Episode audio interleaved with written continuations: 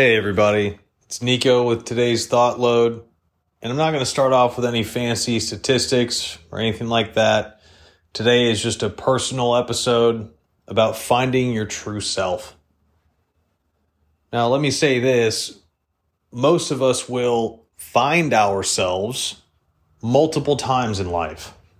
I personally don't believe there's like a finish line when it comes to living your best life or finding your true self the, the my true self now for me could look very different 20 years from now. So let me just preface everything by saying that. Now, my story here starts off in elementary school and middle school. And for a long time, I was ignored. I was alone. I was a fly on the wall, an outcast, right? I was overweight, bullied for that. Um, and for most of middle school, I ate alone. Now, it took me, you know, however many years it's been since then, way too long. It took me until recently to realize that those situations were they were influencing my decisions and actions today like what 15 20 years after the after I was in middle school, right? And how I came to that realization was an exercise that that Tyler and I are putting together that we hope to share with with all of you in the coming months. And basically that exercise helped me find an area of life that I wanted to change, which in this case was relationships and things like that and in answering the questions during this exercise, I realized that my middle school self was afraid. And because my middle school self was afraid, I wasn't taking action today. Now, I know that sounds super simple, or it's like, well, duh, like, you know, kids are afraid. Why you, why, why is your middle school self dictating what your adult self does? And I mean, I agree with you. It's really stupid.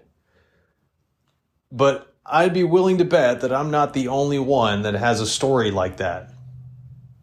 A story where we tell ourselves what we can and can't do based on one experience that we had in the past. And really like yeah sitting alone and eating lunch by myself and being made fun of all that sucked but it was it was a moment and i lived it through my eyes not the eyes of everybody else.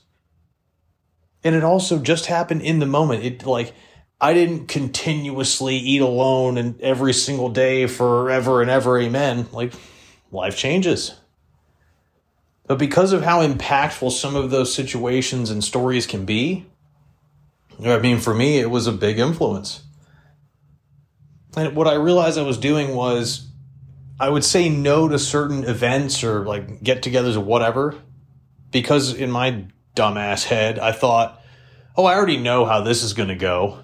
And I, I probably wouldn't have fun anyway, so I'm just not going to spend the time. Or, opposite of that, I would say yes to certain events because, or whatever. I'd say yes to certain things because I didn't want others to think that I was uncomfortable with them. And really, like, what I realized in doing that exercise is that I was just lying to myself and making up reasons for it to be okay. Now, one of the things that I that I try and do to make myself a little bit more comfortable in these situations is I try and have a framework whenever I make big cha- like decisions that that inspire change, right?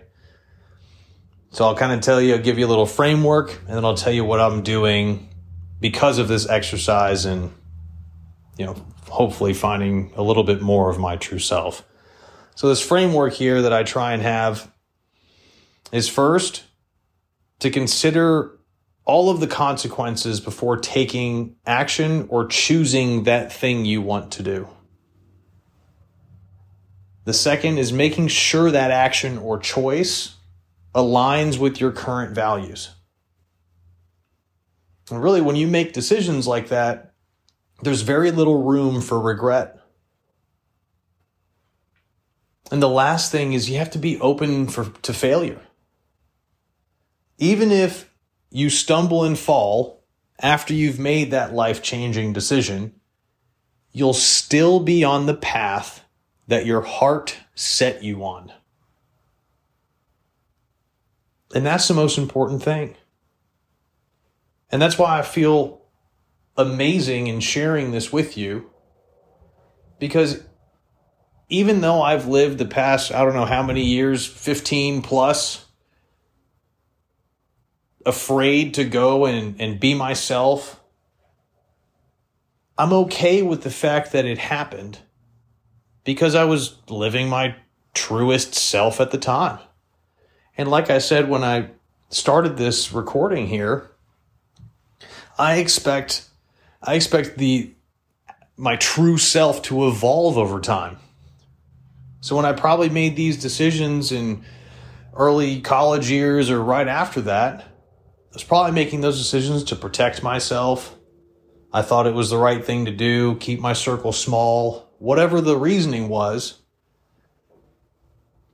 But because it was at least somewhat close to my true values, I'm, I'm okay with those bad decisions that I made. I can say that they're bad because I'm looking back in hindsight's 2020 and I can tell that probably not the best move. But if I have that framework, even if I make those decisions, I'm going to be okay with it. There's a lot less room for regret.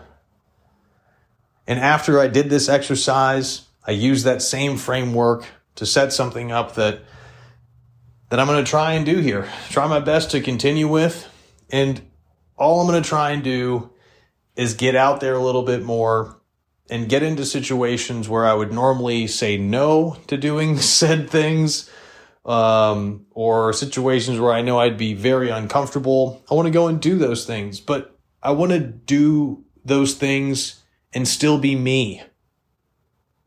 Again, I'll repeat this. I said this earlier. Like I, sometimes I would say yes to certain things just because I didn't want other people to know that I was uncomfortable. Quick example. I would maybe say yes to go to trivia night, but then I would drink alcohol because everyone else was drinking. I would stay out late because everyone else was. And I didn't want to do any of those things. So now instead, I'm going to go out to trivia night or something similar. Go speed dating. I actually just signed up for that. And just be myself and be okay with whatever happens.